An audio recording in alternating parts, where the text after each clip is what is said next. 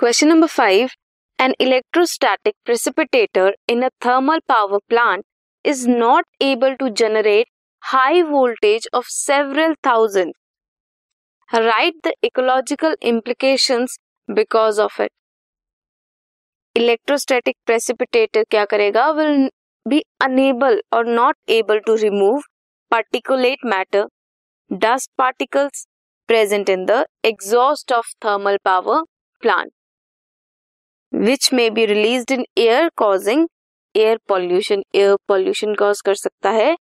Ecological implication क्या है? Air pollution cause कर सकता है।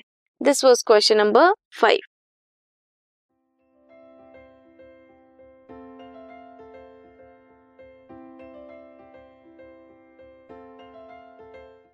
this podcast is brought you by hub hopper and Shiksha Abhiyan अगर आपको ये पॉडकास्ट पसंद आया तो प्लीज़ लाइक शेयर और सब्सक्राइब करें और वीडियो क्लासेस के लिए शिक्षा अभियान के यूट्यूब चैनल पर जाएँ।